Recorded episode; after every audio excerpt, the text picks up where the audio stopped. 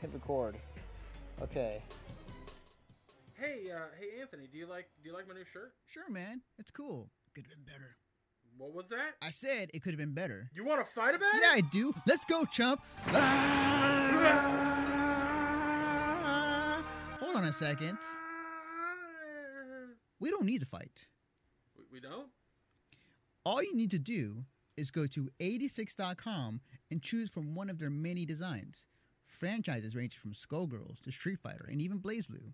And if you check out 86 through this Twitch channel, use 86.com slash question mark AFF equals 4 to let them know that Mission Star Podcast sent you.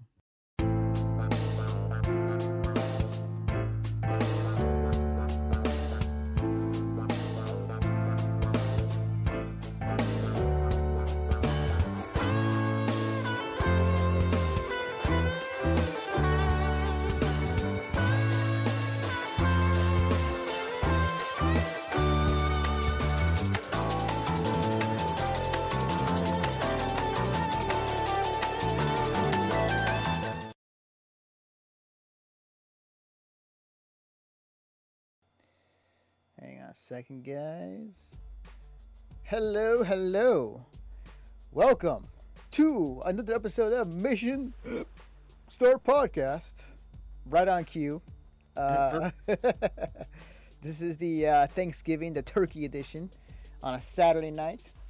Um, but uh, yeah, we're here. We're going to talk about the news and, uh, and all things to it. Also, shout outs to the 200 people who are subscribed to this podcast. Who knew? They people actually listen to what we say. Um, and with that, Don't know why. Couldn't tell you. and with that, the, the other the other person with me that is uh, with me in this journey is no other than Greg Dietz. Uh, to answer Valera's question in chat, how many of them were bots? Uh, at least half. At least. That's still 100 people listening to us, so you know, not, it's not too bad. Hmm I actually asked that question to Anchor. They told me that they don't know exactly, but uh, I would like to. I would like to think that we have all humans listening to us. I don't know. I, I don't care what the size is, honestly. I will say though, since we're on, on the topic, we are on Spotify. We just got approved. So if you're listening to us on, on the usual places you would listen to this podcast, um, we're also on Spotify as another option. So yeah, playing with big boys. And with that, let's get let's get right into the news. And uh, let's start off. Well, first off, let me do this. Start off with the first topic of the day. As soon as I get the video. Boom. Okay. Screw you, Nintendo. I'm using Fester's uh, Nintendo trailer for this. Anyways, or no, it's intro and gameplay. Um, reason- it- it's fu- it, there's fair use, all right? Right now we're in fair use ter- territory, so we're fine. Yeah, yeah. Um, reason being why I'm using this specific footage, and it's related actually. Then uh, this is reported off of uh, torrentfreak.com, written by uh, Ern- Ernesto. Back to mispronouncing names. Um, Nintendo wins 12 million dollars from pri- from pirate ROM sites uh, operators. The owner of a now defunct ROM sites Love Love LoveRoms.com and LoveRetro.co have agreed to a 12 million judgment in favor of Nintendo. The operators, a married couple, admit to both direct and indirect copyright and trademark infringement.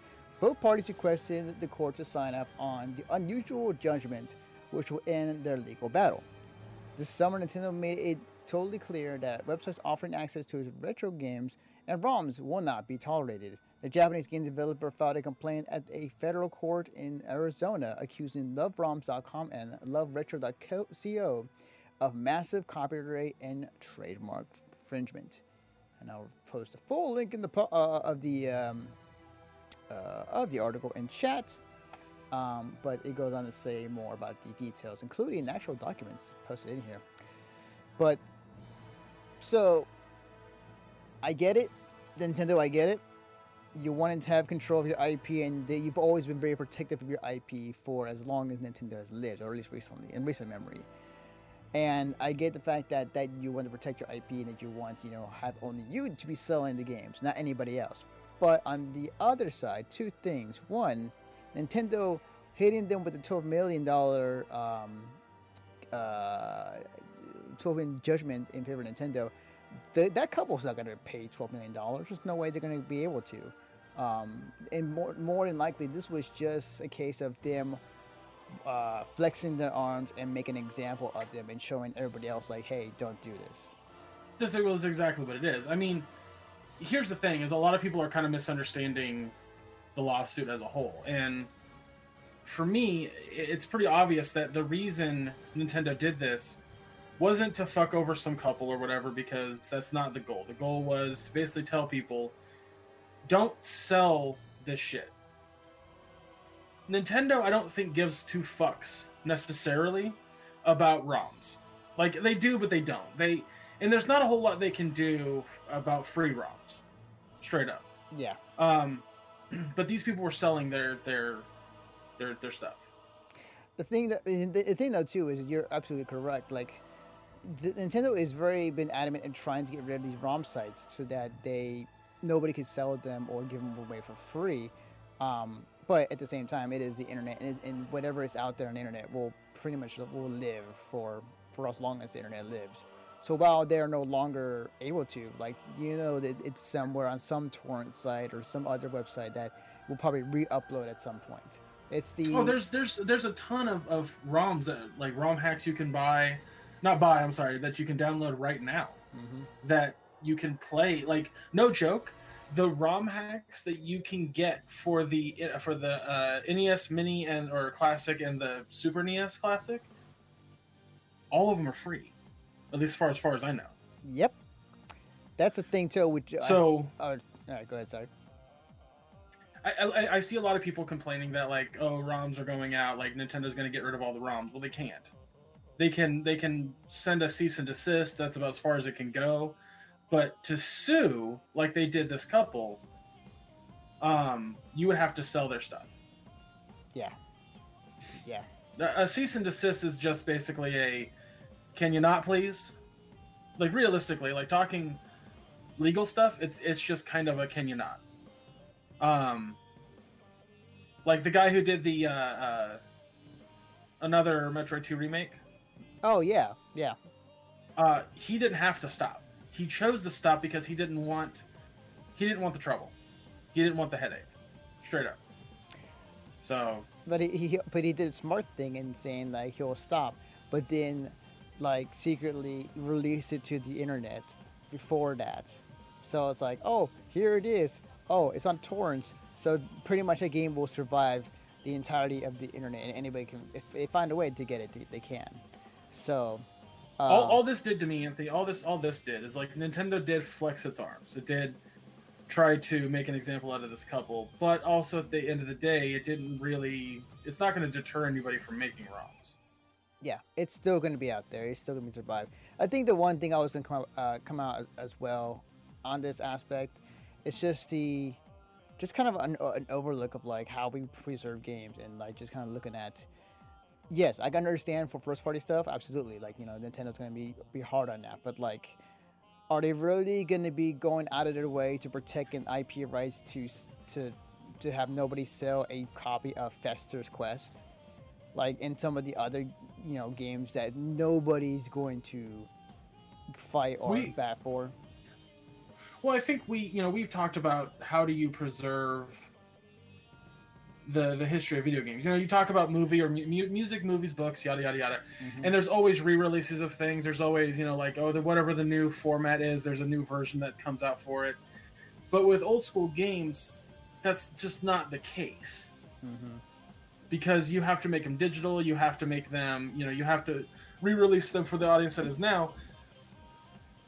I can go and find a copy of a really shitty movie um, as a matter of fact, today of this recording, well, I guess technically not the East Coast anymore, but uh, today is the uh, 40th anniversary of the Star Wars Christmas special. Hey. Find that on the internet. I can find that very easily. Um, shit, I could buy a copy of that from certain places. My point is, is that um, it's easy to do that sort of thing. Even with the worst of the worst, it's the it's it's very easy to do that. I can go to a library and find a book that people haven't heard of before. Because it's easy to do that with those forms of media. It's not easy to do that with video games. It's a completely different fucking beast. Mm-hmm. And because of that, um ROMs, re-releases, remakes, things like that are what the what what this art form needs in order to preserve its history. I think Nintendo knows that. But at the same time, they also know that if somebody were to release a Fester's Quest mod, right? Or a, a, ROM, sorry, not a mod, but a ROM. Mm-hmm. I don't think they'd bat an eye. I don't think they'd care. I think where they care is the popular games, the ones that make them money. Um, Yeah. so you, you know your Mario's, your Pokemon, your Metroids, shit like that. That's where they give a shit. And uh, with Nintendo like selling the NES Classic and selling the SNES Classic and having their service on the Switch have old school games, and the idea that they're gonna add SNES games and 64 and, and, and GameCube games, having the avail- availability of people to not want to pay for those definitely scares them. So my thing to mods, here's my thing, or not mods, but but people who make uh, ROMs, Mhm. Ma- put the games in there that aren't on those services, or don't sell it. Straight up, do not sell it. Make it, release it, walk away. Because Nintendo is going to be very hard on their IPs. Absolutely. They're going to be very, very, very strict. So It, yeah, it, it is definitely a situation where you know I'm I'm always thinking of the idea of preservation, and I think Nintendo does know that to some degree. Um, and you're absolutely right. Like they are only caring for their first party stuff, the, the ones that make them money. Otherwise, they don't give a shit about you know any other uh, game out there. Um, I had a point Well, too. Nintendo- Oh, sorry. No, no, no. I had a point, and it's just like I, I totally lost where I was going with um with it. But uh, at the end of the day, like I'm, uh, yeah, I I I, I understand it on both sides. Uh, on you know on the Nintendo's part, but also understand you know why we need to preserve these games because like we're still pretty young, early in the video game industry, and I'm definitely on the side of like let's definitely preserve as much as we can because at some point we are going to lose it especially the way that games are, are in future uh, consoles are being made nowadays. So Well, you know, that's another thing is that like uh you know, we could get into the long, the long, long, long history of uh how IPs work and where they've gone and how they like how Disney kind of fucked that up for everybody. Uh, we don't have that kind of time, but Nintendo knows that. So Mario's not hitting like the uh basically after a certain period of time, characters and IPs go public. They anyone can make them, anyone can use them. That's why a lot of fairy tales and shit like that are easily used because now they're they're public domain. But Disney was like, no, we don't want Mickey and Donald and Goofy to go public domain, so we're gonna uh, petition and rally for the extension of that law and now that because that's a thing and then other countries kind of got involved with it that's why you know nintendo can have their ips for as long as they do yeah. So. Moving on to our next topic at hand, and going from one big company to another, and boy, this is huge. This is this is huge. I'm just getting right into it. Uh, this is reported off of um, Variety.com, written by Brian uh, Crecente.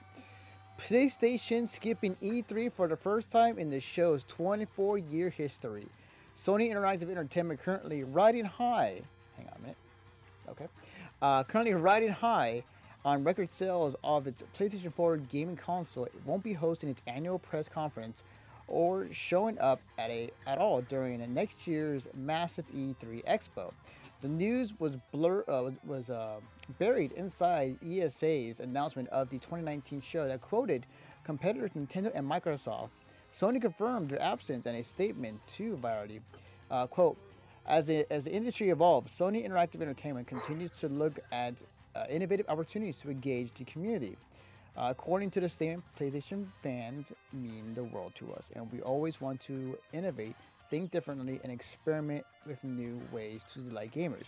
As a result, we have decided not to participate in E3 in 2019. We're exploring new and familiar ways to engage our community in 2019, and we can't wait to share our plans with you.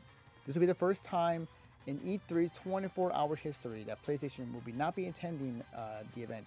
It also is the second major PlayStation event canceled by the company in recent months. And I'll put the, full link in the in the uh, chat for those who want to read it. Oh boy, that's huge. Well, you and I have talked about in the past how more and more companies are becoming less and less interested in going to E3. Mm-hmm. Uh, E3, you know, was starting to really, really die, and only picked back up very recently because they made it a public event. Yeah. I here's the thing. The way that this is worded makes it sound like Sony's not going to be at E3 at all, which is stupid. I think that Sony is not going to have a conference there. That's it. Will they have a booth? 100%. It would be detrimental to them to not have a booth there. Because even when we heard Nintendo was not going to have a conference there anymore, they still had a booth there. They still had a big section there.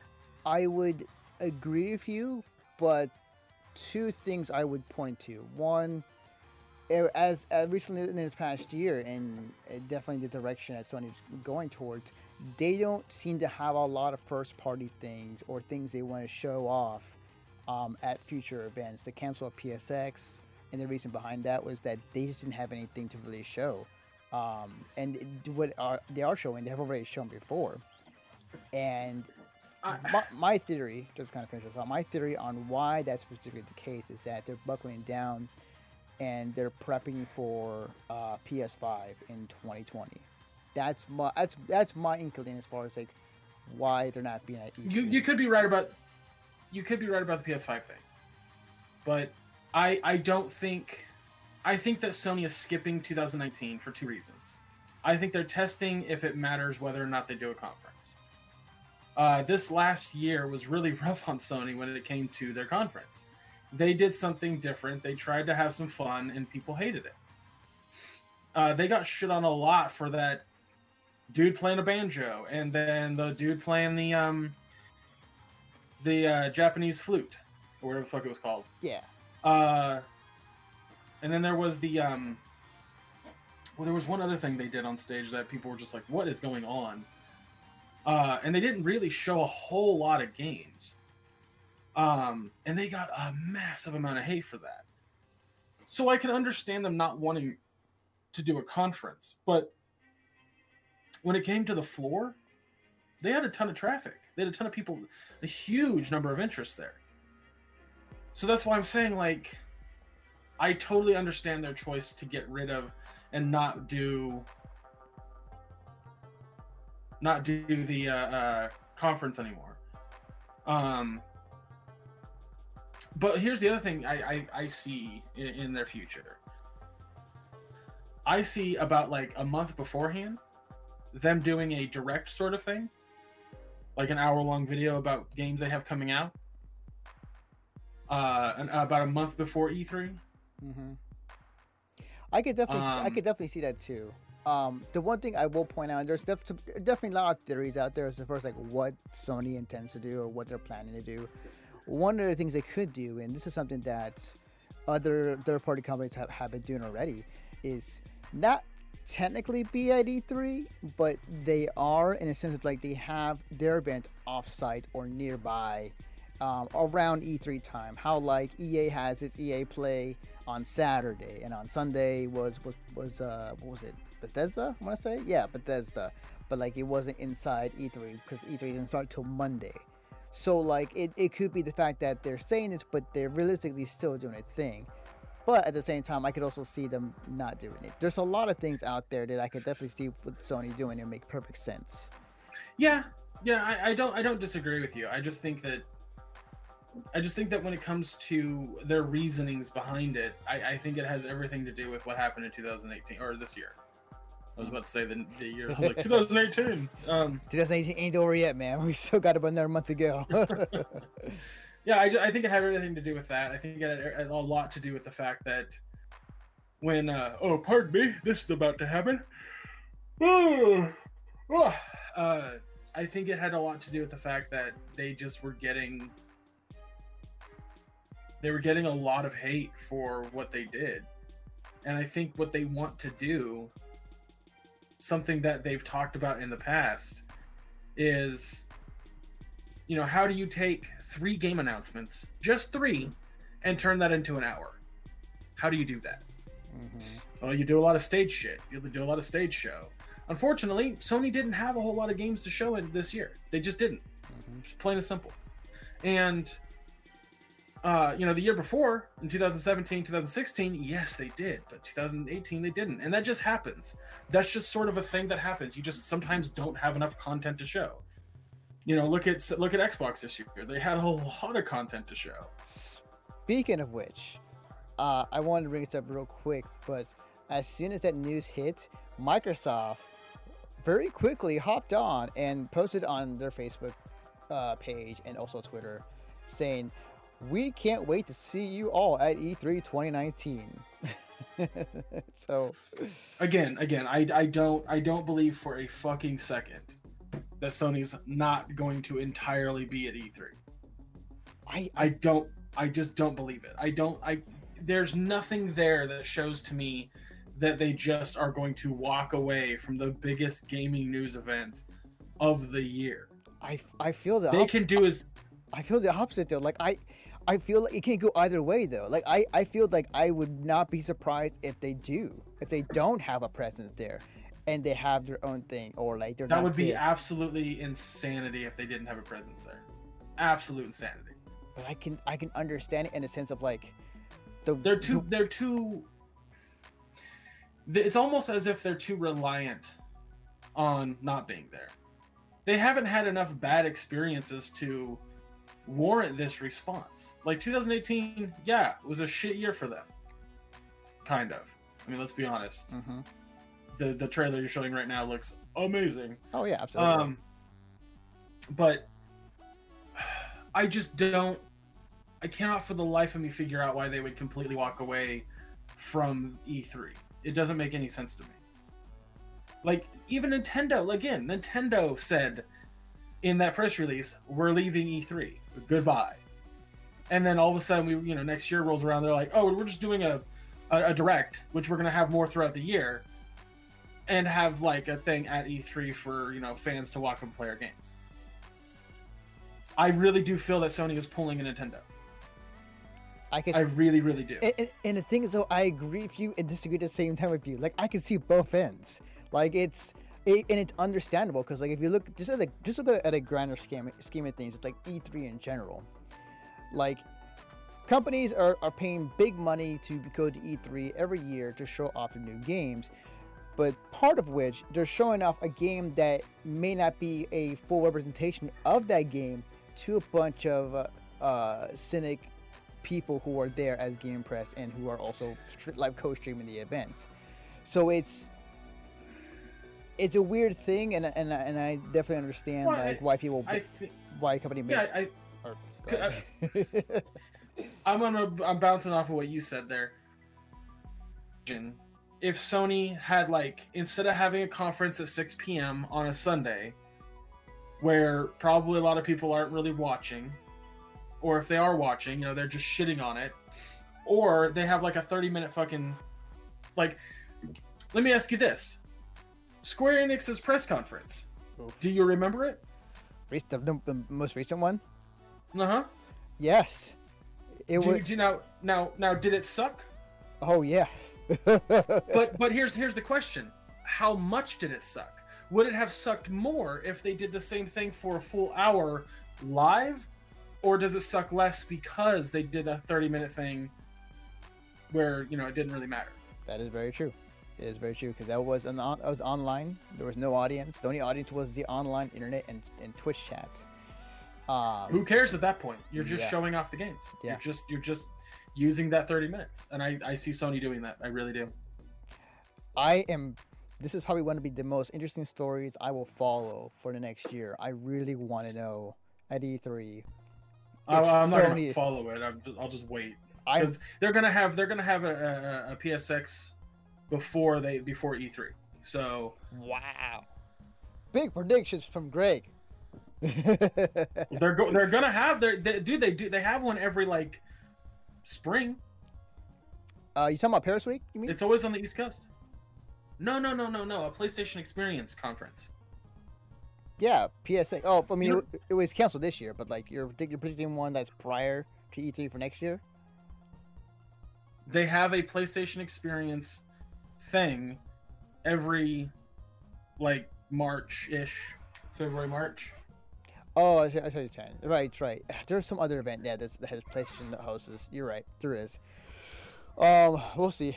Well, oh, yeah, that's true. They got other events. They, of, of course, there's other events they can go to and show off their games. So, like, even if E3 isn't particularly the one they're going to show off at, there's other events they could do so as well. It's not the end of the I'm just. I'm just saying I'm saying E3 is the biggest gaming event for the sake of getting your game out there and getting people to check it out.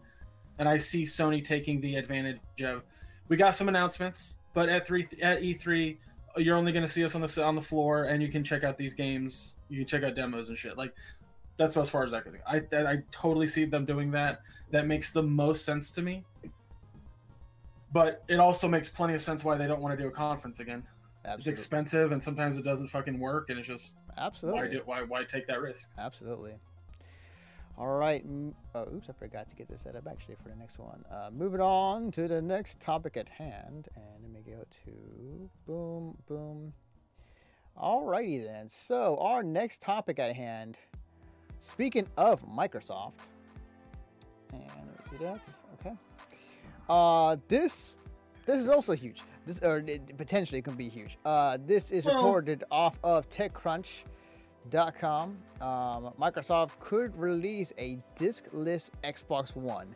This is written by Romain Dillet. According to a new report from uh, uh, Thurrott, Microsoft has been working on a new console in the Xbox One family. This cheaper model could play regular Xbox One games, but there won't be a Blu-ray drive. This move would lower the price of an entry-level Xbox One. An Xbox One S officially starts at $299, but you can currently find it around 250 on Amazon. The diskless Xbox One could start at 199. If you already Yep. have an Xbox One and physical games, you can imagine going to an official retailer to trade your disc for a digital download code. Let's hope that for that new Xbox uh, comes with a big hard drive for those who have a slow internet connection. Back with Microsoft, uh, back when Microsoft first unveiled the Xbox One in 2013, the company wanted to make a big splash toward digital games. Oh yeah, and they kind of talks about that in the past and the backlash that came with it. But since then, they've come back. Um, and I'll post the whole uh, article in chat. Um, I think this is a ballsy move from Microsoft if they go through with it. They, but at the same time, not super ballsy though and i'll explain in a minute when you finish your thought. Um, so like it, it is a ballsy move in in my opinion with this if they did- if they do this at the same time though like with the nicely nicely worded. But if um with with Game Pass, with other things, Microsoft has definitely became a much more consumer friendly um, than uh, the other two consoles, really catering to to the consumers and having a way to play games both on PC and on, Xbox One, and having uh, the Game Pass and having games that you would have that you have on disc you could put into the Xbox system and you would get the download code and install it into it. They're doing the right they're doing all of the right things and cleaning up all the mess that Don Mattrick left uh-huh when he popped in.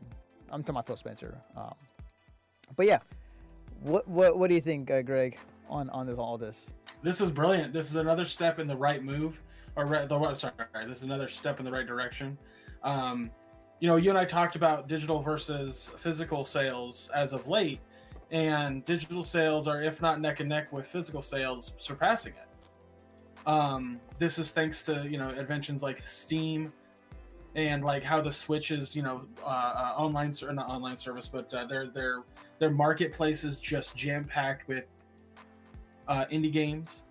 Um, I haven't bought a physical game in a long time, Anthony. I really haven't. I, I and no joke, since in the past three month months, I have bought My Hero One's Justice, Black Ops Four, Red Dead Redemption Two, uh, Pokemon Let's Go, um, Super Mario Party, and like Moonlighter and a couple other indie games. Not a single one of them have been physical. Not a one of them. And I don't need to buy physical games because having the advantage of, of it being digital means that I don't have to take the step to insert the disc and switch discs and stuff like that. If I'm playing, you know, Destiny and my friend hops on and goes, "Let's play some Black Ops," I just switch to Black Ops. Like it's super simple, it's super easy.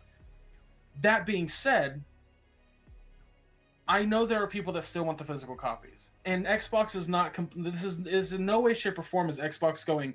We're completely getting rid of disc-based consoles, and we're just doing discless. No, this is now two more options on top of the two that already exist for people to buy Xbox consoles. You are going to have an Xbox One S.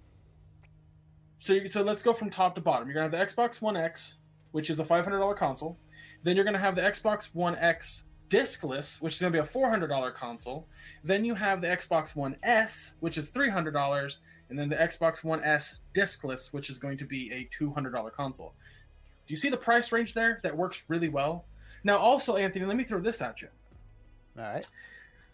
Remember when the Xbox One had first come out, and there was the whole thing about not being able to share? Mm-hmm. Do you know about the service that exists on Xbox between game sharing? Are you talking about the Game Pass right now, or something else? No. So my friend, Monkey, who I play games with, he has a job and he buys all of his games digitally. His friend, our friend that we play with, named uh, online named uh, Batman, he uh, is unemployed, but he loves playing the games with us. He has some odd jobs here and there, but nothing st- nothing steady. He can't afford all the games that we're playing. He can't afford Black Ops. He can't afford Red Dead. He can't afford um, Destiny.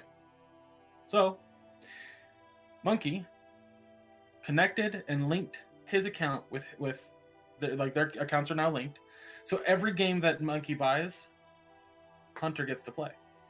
Batman gets to play. In its full copy. Cool. That's game sharing.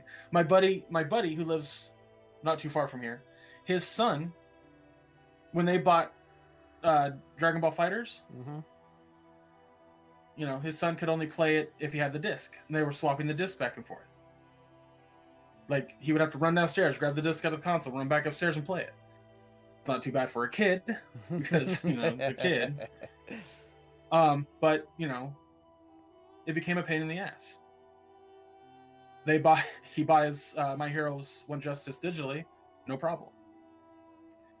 Uh, but again, there are advantages and disadvantages to having physical versus digital. Mhm. With all the digital games I have, I can't trade them in. Like I just can't. I can't sell them to somebody. I own them permanently now. Mhm. But at the end of the day, it's okay. It's okay that I own them. Um, I was I can play them whenever I want. Like there's, I see no downside in this. Absolutely no downside. You know what's funny? I was gonna say like, wasn't this the very same thing that Phil Spencer was talking about like at E3 one or two year ago? Like I feel I felt like he was talking about this idea, and at the time people kind of took that quote or took what he said, and basically was comparing it to like, so are we having? So is the next generation of consoles going to be basically? It, it, how the phone industry works, where like there's a new phone every six to seven months. Are we going to be in that direction?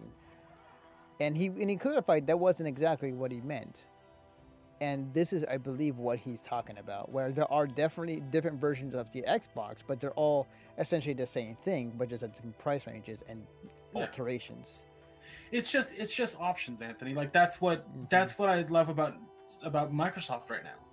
Like everyone kind of gives Microsoft shit for how they treat customers and all that kind of stuff. Yeah, sure, whatever. They nickel and dime, yeah, sure, whatever. But at the end of the day, you know, you have two types of uh, PlayStations you can get. That's it. And Yeah. and one one's the original, and then you have your PS4 Pro. Yep. That's it. Um, and they're expensive. There is no price range.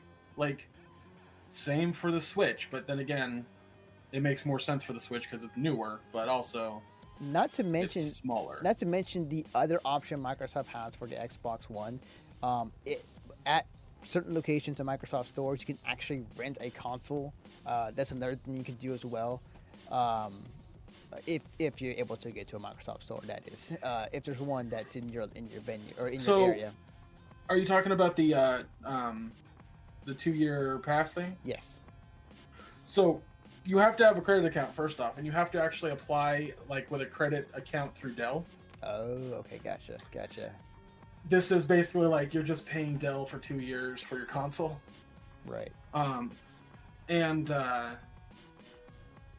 there's there's you know it's some legalese in there, but it's still like you're for the highest end thing, which is two years of Xbox Live, two years of Game Pass, and then paying you know paying off the console, Mhm. uh, which I think it also comes with a Pro controller, by the way. But um, it's like thirty five dollars a month Hmm. for two years. yeah. Definitely. So yeah. and and I was calculating it. It's like eighty bucks less. I think it's eighty bucks less than if you were to buy all that stuff outright. Yeah. They're they're making the right moves in every other way thus far, and I feel like Microsoft is setting themselves up for when the next generation of consoles arrive, that they will be on the forefront of them being in the lead or them having a much better success than this current generation. Um, Oh yeah, especially how Sony has been acting recently as well. So it definitely has been matched up to where Microsoft is definitely going to be that platform yet again. I mean I don't know if if you had it ready to be talked about, but did you hear that um, Microsoft wants to integrate mouse and keyboard to the Xbox? Yeah, they. I, I saw that they already integrated with, with um, was it War Games or um, I forgot what the game was called. It was War something, but um, yeah, they, they already uh, implemented that, and they're planning to have that set up for other future games. Which I believe I believe Fortnite's one of the ones next. oh right, Fortnite's the other one, yeah. Which you know, quick side note, like it's uh it's another option. I personally would try to do that because I have a PC, but you know, hey, you know, Look, man. Look, man. I mean, your your most expensive Xbox is five hundred dollars, and that plays all the games that you want to play. mhm. The most expensive, or the least, the, the like the cheapest laptop you can think of, that will play those games at an okay graphic level, is like six hundred bucks. So that is a very good point. Very good point. Very good point. You're, yeah, you're not wrong.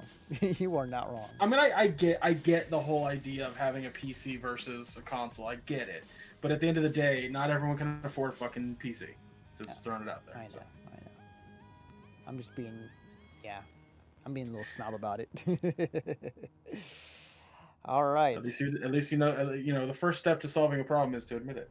Mm, yeah, at least I can admit it. Um, so, moving on to our next topic at hand. The Game Awards has been announced. The date has been set December 6th um, at 5.30 p.m. PST is when it officially starts. I believe 6. I think 5.30 is like the pregame. So, um, but it's happening, and it's for those who might have saw last year. Um, we all got very excited. At least I did for uh, multiple games. And with that, uh, as you see the video behind us, uh, as Geoff Keighley is naming some of the nominees, and I don't think I think I get through most of them in this 10 minutes. Um, but uh, the nominees have been announced. I'll quickly go. I'll quickly go over them real quick. Um, and Quickly go over them real quick. yes, I'll do one category. You give me gut reaction, Greg, and then we'll go from there. Okay. Uh, let's start very top. Game of the year: Assassin's Creed Odyssey, Celeste, God of War, Marvel Spider-Man, Monster Hunter World, Red Dead Redemption 2. Uh, so the ones on there that'll probably be on everyone's like checklist of game of the year situation is Red Dead Redemption 2, Spider-Man, and God of War. Um, it's really really hard to put this list together because all the games on the list are stellar. They're all really fucking good, but like how do you compare a game like Red Dead Redemption with Celeste? How do you do that? How do you how do you make those two kind of compete? It doesn't it doesn't make any sense to me because they're two so drastically different games Absolutely. that it, it's really hard to do that. But but if I have to choose one of the six that I think deserves game of the year, it's it's gonna be between God of War and Spider Man. I love Red Dead. It's hilarious. It's it's addicting, but the the biggest the biggest problem is like, um, it's super short. Uh, they did build the game for like casual audiences too. It's so it's just a tough fucking choice, man. It it's just a tough it is. pick. There are some. th- And if I say Spider Man, I sound. If I say Spider Man, I sound biased. If I say God of War, like what does that say about me? I mean, it's it's a really tough. It's a really really tough category, and I do not fault anybody for trying to look for small things that are different from one another, from one game to another. It's that's why game of the year discussions are like when it comes to gaming outlets are very very hard to do. so I mean, don't get me wrong. All the games on the list deserve Game of the Year, including Absolutely. Monster Hunter World. I had a really hard time getting into Monster Hunter World, but it is, you know, it's a really well polished game. mhm. Um, I think the only game on the list. What was the first game you said? uh, first game was Assassin's Creed. Assassin's Creed. And that that one doesn't really. I, I wouldn't really put that on the list because the best way to play Assassin's Creed Odyssey is to pretend it's not an Assassin's Creed game. Right, right. Um, Okay. because of the way that's built. Like people, I've watched people sneak up behind people and they're like stab them to kill them, and they don't die because they have health bars now and shit. And it's just it's ridiculous. But um, I definitely don't think like that's the only game on the list I don't think deserves to win. Okay. Uh, but I but I think if I had to choose, if I honestly had to choose Anthony, I would want I'd want Spider Man. Gotcha. All right, I'm just gonna. I just want your your gut reaction. I I don't need. I mean, I I, I guess I said like you know no. that no, was only, that was only for Game of the Year. That Okay, okay, I was about to say, we got all the categories to go through. So, all right, best ongoing game: Destiny 2, Fortnite, No Man's Sky, Overwatch, Tom Clancy's Rainbow Six Siege. Fortnite. Okay. I Best. have, I have reasons, but Oh yeah, of course. Best game direction: A Way Out. Fuck the Oscars.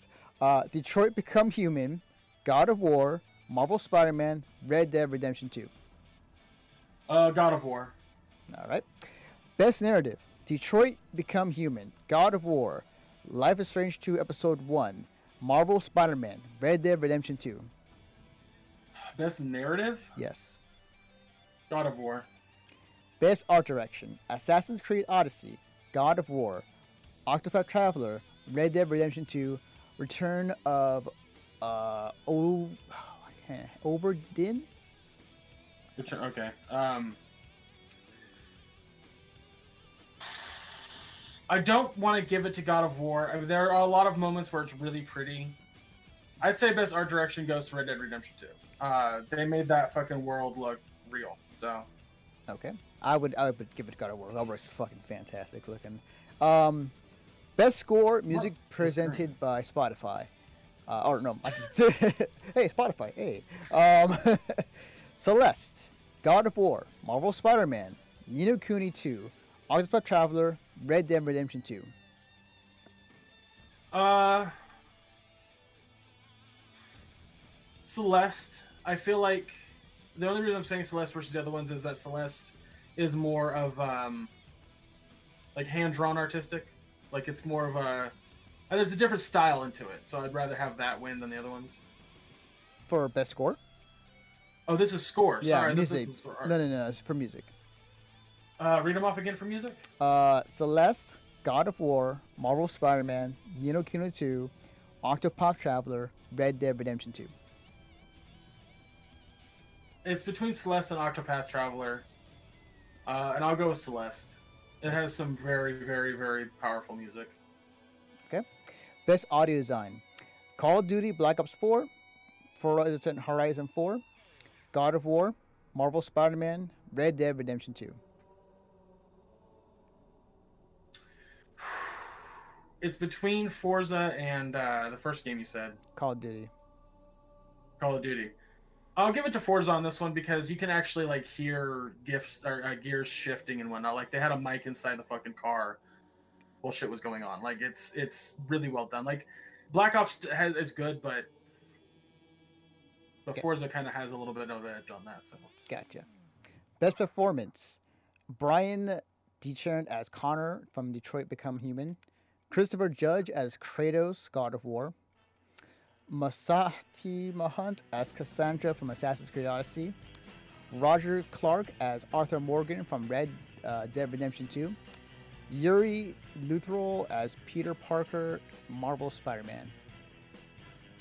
so it's between your uh, you know I'm gonna give it to Yuri. Uh, three of them, three of them are stoic. They don't really have a whole lot of motion and range. Sorry, Kratos and Arthur Morgan are like fucking statues. Yeah, they are. Just saying. yeah, So, yeah. Boy. Uh, like they did a good job, but Yeah. Um, games for impact. Oh, actually, no, you, I can probably skip this. Like, this is like for these. These actually, it's pretty cool category. Like, these games are being actually judged by um, developer uh, directors and developers from other game publishers on these games, as well as being voted upon. But like, it's basically like these small uh, games being developed by students that they get to have their work judged by like Hideo Kojima and other people like that. So I think it's really cool. But like I can't really I can't really give it a that uh that uh category for you to to guess on. Uh here we go. Best independent game. Celeste, Dead Cells, Into the Breach, Return of Obra Dinn, The Messenger. God fucking Christ. I know, Uh, right? It's honestly between Dead Cells and Celeste. I don't want like I feel like if I say Dead Cells, We're biased because we I'm got gonna the give game. it to Cel- I- I'm gonna give it to Celeste because Celeste has a message. Celeste has a message to people who finish it, and that's why there's an easy mode where you cannot die. Mm, gotcha. Um, But we get into that differently. Yeah, Dead, uh, Dead Cells for me. I love the hell of that game. Uh, best mobile game: Donut County, Florence, Fortnite, PUBG Mobile, Reigns, Game of Thrones. Uh, Donut County. All right.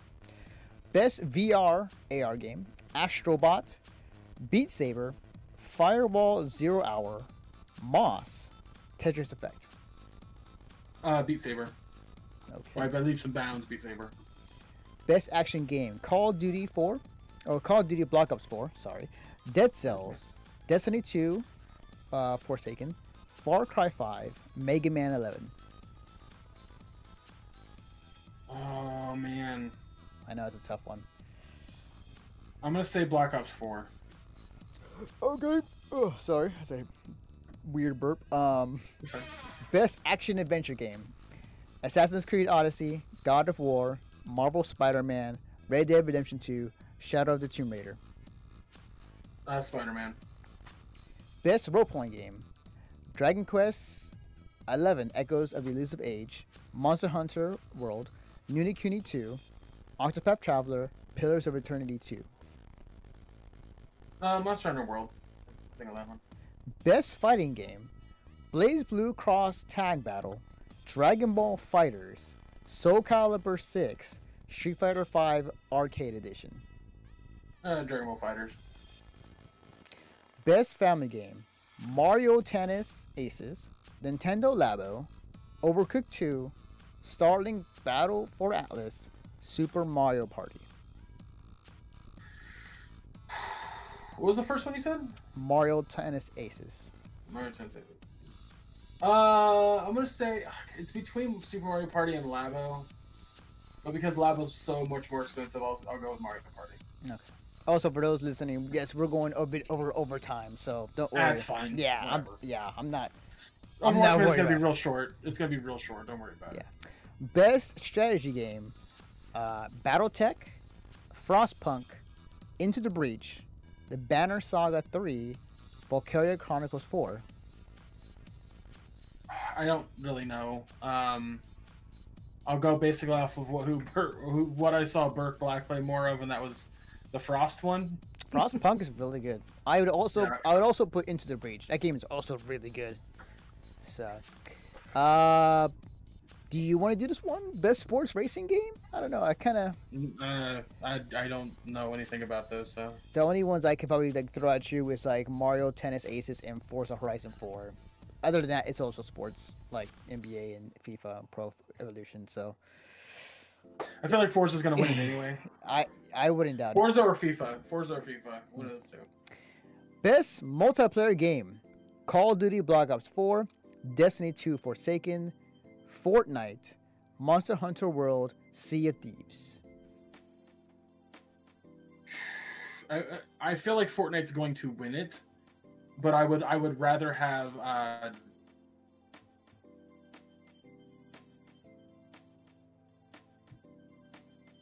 Hello? I'm here. Yeah, I'm still. Oh. yeah. No, I'm just go on. That was that was the end of my thought. That was the end Oh, my okay. thought. I was expecting this long-winded response. All right. All right. Best debut indie game: Donut County, Florence, Moss, The Messenger, uh, Yoku's Island Express. Oh god. I gotta give it to Yoku. It's such a good game if you haven't played it. I have not. I should definitely. It's it's it's short. It's only four hours, but man, is it fun! Mm. I mean, if you if you give it to me, you know, I could you know just play it on stream. All right, know. just fucking read the next one. um, okay. Best esports game: CS CS:GO, Dota 2, Fortnite, League of Legends, Overwatch.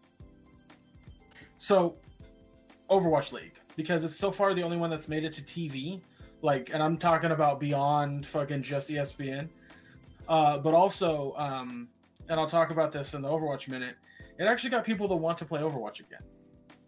So That's true. there was a huge dip once it ended. A huge dip in player interaction once it ended. So That's very true. yeah, Best esports player: uh, Dominique Sonic Fox McLean. Ha, uh, I'll just say Tokido. I can't pronounce his, his Japanese name. um, U- Uzi. Uh, I do not know who the person is. Uh, s1mple. And okay, yeah, so we're definitely getting into like some other names that I do not recognize. Sonic Fox, man. Yeah, Just- Sonic Fox. Yeah, give him the I'm just doing Sonic Fox. Yeah, if you if you if you listen to the show live, our fucking uh, beginning stuff was all about him, mostly anyway.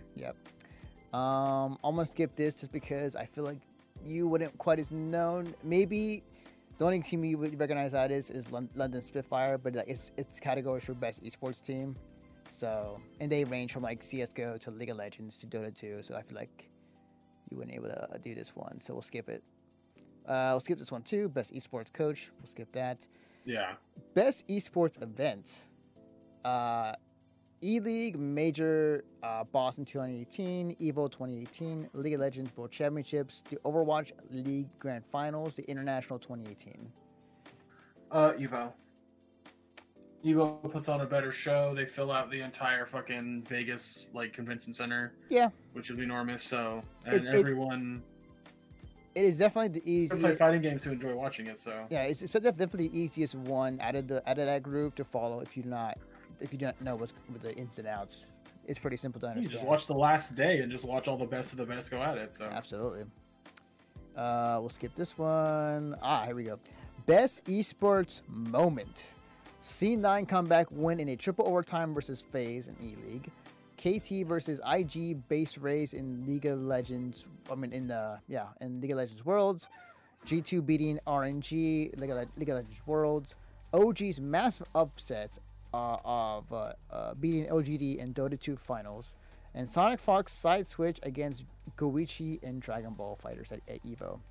I'm gonna go with like I don't know Twitter interaction with that one. Yeah, it's Sonic Fox going side switching with Goichi. Like that was huge. It. I would. Like- I would. I'd be very curious to see what how Sonic Fox would react because he was he was on the side of like he did not intend that to happen in terms of like how long it would take, and like down. Well, sure. Yeah, like he like I'm he, not putting that on him, but Yeah. it was it was unprecedented. So that's why absolutely that's why it's big. absolutely. Um, do you want to take tackle one? Content creator of the year. I mean, I'm, I'm like the only person I can. Uh, yeah, let me. I, want to hear. I want to hear who they are. Okay. Dr. Lupo, Myth, Ninja, uh, Pokimane, and Willy Willy Rex. Uh, Pokimane. Uh, I think she's her her uh, uh, Twitch interaction, her entertainment, the variety of what she does when she streams is much bigger than a lot of those guys. Uh, Doctor Lupo is a close second. I don't think Ninja should win it at all, um, even though he mo- most likely will. Um, he, he doesn't do anything. He like does chats where he talks to people, bitches about things, and then he plays fucking Fortnite. That's it. Um, Yeah. But like Pokimane, she does ASMR. She does all sorts of streams. Like, yeah, she does play a lot of Fortnite, but like, she's not. That's not. That's not what she's known for. Um. So like, I, I don't know. I, I think she's way more entertaining than everyone else on that list. All right, and those are your quick pick uh, predictions from Greg on the uh, nominees for this year's Game Awards. All right, so where is it? All right. Now, Greg, reminder: you have to be quiet uh, for for your intro. Um, but uh, it is time for your Overwatch minute with Greg Deets after this intro.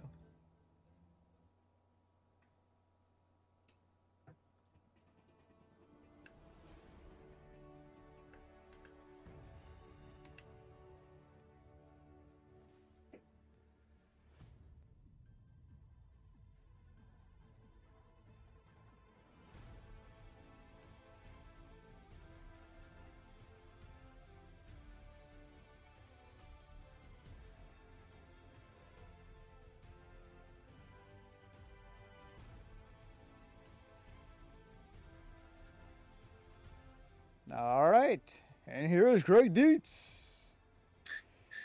Okay, so uh, very like shortly after being in the PTR, Ash was live. Um, you can play her in just about every game mode except for competitive, uh, but that's also because that's what happens with new characters. Um, she is super fun, but she's also very much uh, an action accurate character.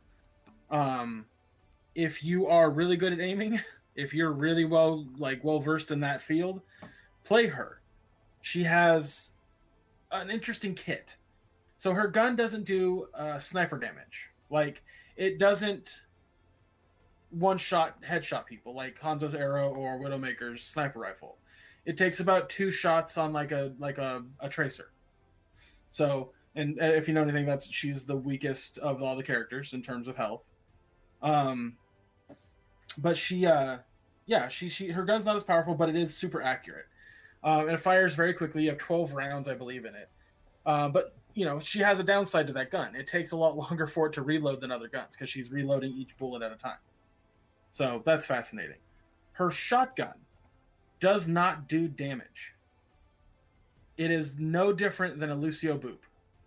Huh. Yeah. Uh, except you can point at the ground and launch yourself up, whereas Lucio's Boop does not do that.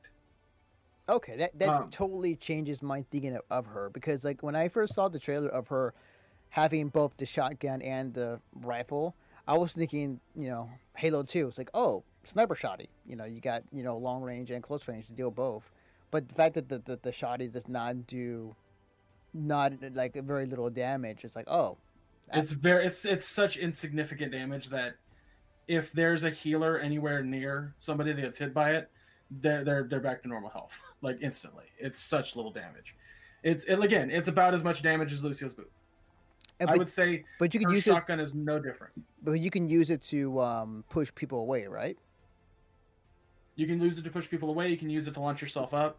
Okay. And when you push people away, like I said, it does about as much damage as um, Lucio's boot. So Okay. Not a lot, but also not uh, you know her her uh, here's what's interesting about her dynamite. So as you as you can tell from the footage that's playing right here, here, I can't tell. Um, here, it's right here. Um, it does, uh, or she can shoot it in the air. If not, it takes a few seconds to explode, and it does dot damage, damage over time Mm. and it fucking hurts. Like it does a lot of damage, but it does damage at a pace that if there's a Lucio around, it don't matter. it don't. Lucio's heal is faster than her dot damage. Hmm. Interesting. Um, but it's really good for crowd control. So you throw that in there, spread up the team. Like there's a lot of ways to use her in that fashion. Bob, on the other hand, is a very interesting alt because here's the thing about Bob he can be stopped. If your team is behind Reinhardt, he is useless. You want to aim him just right to fuck with Reinhardt's shield. But a lot of the time, he's easily killed. Bob is very easily killed. He is the seventh man. He can he can capture a zone. He can move a payload. So, treat him very int- like you have to use him very carefully. That is, yeah, I remember hearing about that. That you can get rid of him by shooting him early, and Oh, I, I, I put a, I like, I put a, uh, uh, Discord orb, Discord orb on him and and killed him very quickly. Granted, he was killing me very quickly as Zenyatta, but my Discord orb and other people shooting him, he was out of there very quickly. that's interesting. That is something I I feel like he will definitely be buffed, like in in, in due time. I think that he will definitely. He like, might be, It, like give he might that- be, but Yeah, I, that's what I, that's what I think. I think in due time to make it more effective, but we'll see. We'll see. yeah. Um, so moving on. Uh, so I, I really like her. I'm excited to see her in, in competitive, but uh, yeah, she's she's a very interesting and fun addition to the game. So there are uh, quite a few PTR changes recently, um, but the big one that everyone's talking about is Brigitte's Shield Bash. Travel through or stun targets through barriers. That is enormous because one of her big things, one of her biggest draws, is that she could drop uh, Reinhardt's shield instantly. Now she can't, or at least in the PTR she can't. Um, she is meant to be a dive counter. She's not meant to be a shield counter, but she was both. So they're taking away the ability for her to do that, but she's still a dive counter. So people are going to be upset, but you have to understand why they're doing it. Um, Hmm. There's a few other changes. Uh, like I, I understand it. I totally get it.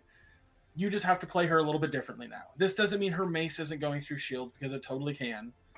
Um, it just means her shield bash won't go through shields. So Reinhardt, when he's about to alt or if he's about to charge, you can still stun him. You just can't make him drop his shield now. That's it. Hmm. Uh, Orisa's shield, she'll stop in front of Orisa's shield now. So she can't go through and stun Orisa. That's it. Hmm. Uh, same for Winston's shield. Same for Zarya's bubble. If there's a shield present, she cannot dash through it. Um, uh, Doomfist. Um, a lot of people are, you know, they complain about him quite a bit because he f- feels a little overpowered in the right hands. Um, so they're dropping his uh, when he does the rising uppercut, Mm-hmm. which is just that. Uh, it says loss of air control duration lowered by s- 0.6 seconds from 3 seconds, which means when, he, when he's in the air, the player can move him around a little bit for 3 seconds. In the PTR, it's now half a second. Ah, I love it. That's great. Yeah.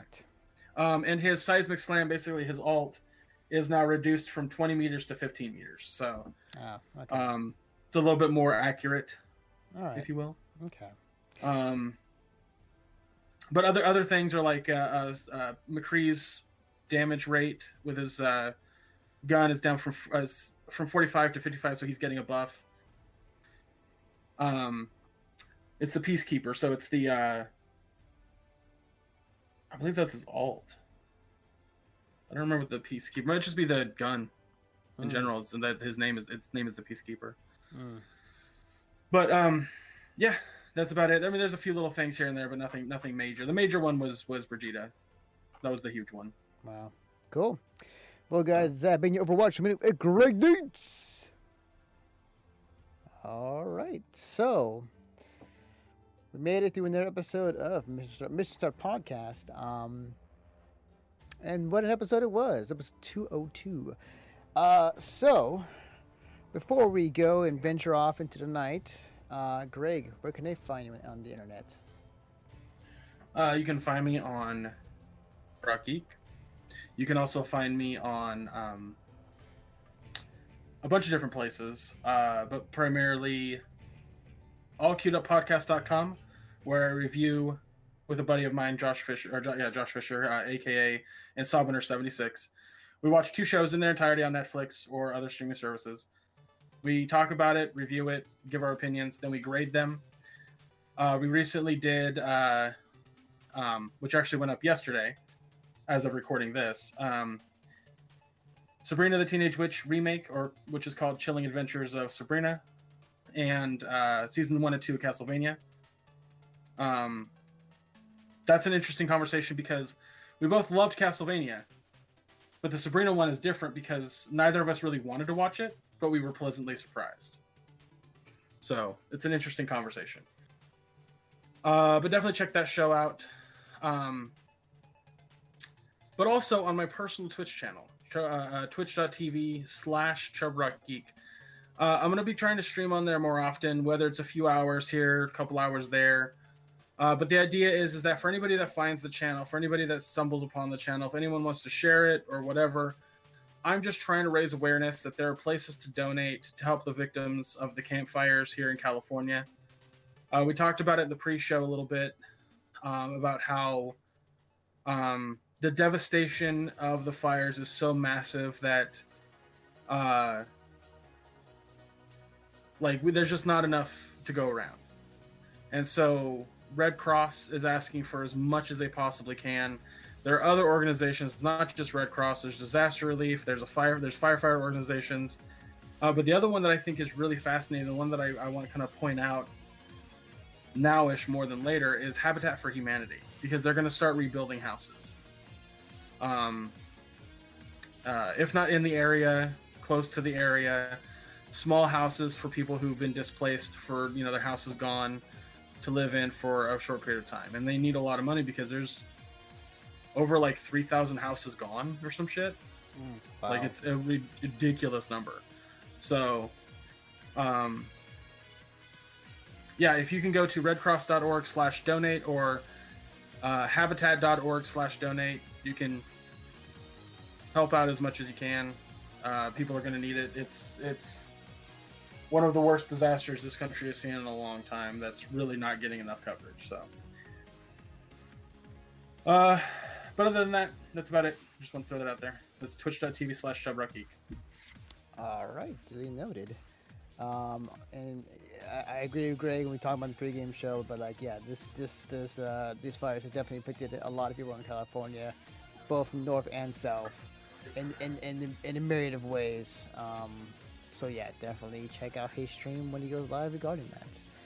Um, so you can follow me on Twitter at Defective Naruto. You can follow the work that we do at MissionStarPodcast.com.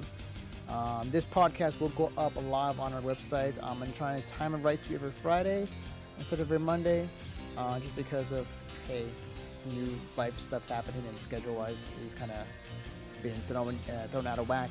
Um, what was it? Uh, the podcast version will go up um, on various podcast services, including, not to mention again, including Spotify, which, if you are listening to it on iTunes or whatever right now, there is an option for you to listen to us. So, hey, check it out Spotify. Um, but outside of that, though, um, that's gonna do it for this podcast. Um, and uh, before I before we end tonight, I need to ask you, Greg, live on the air, live on the stream.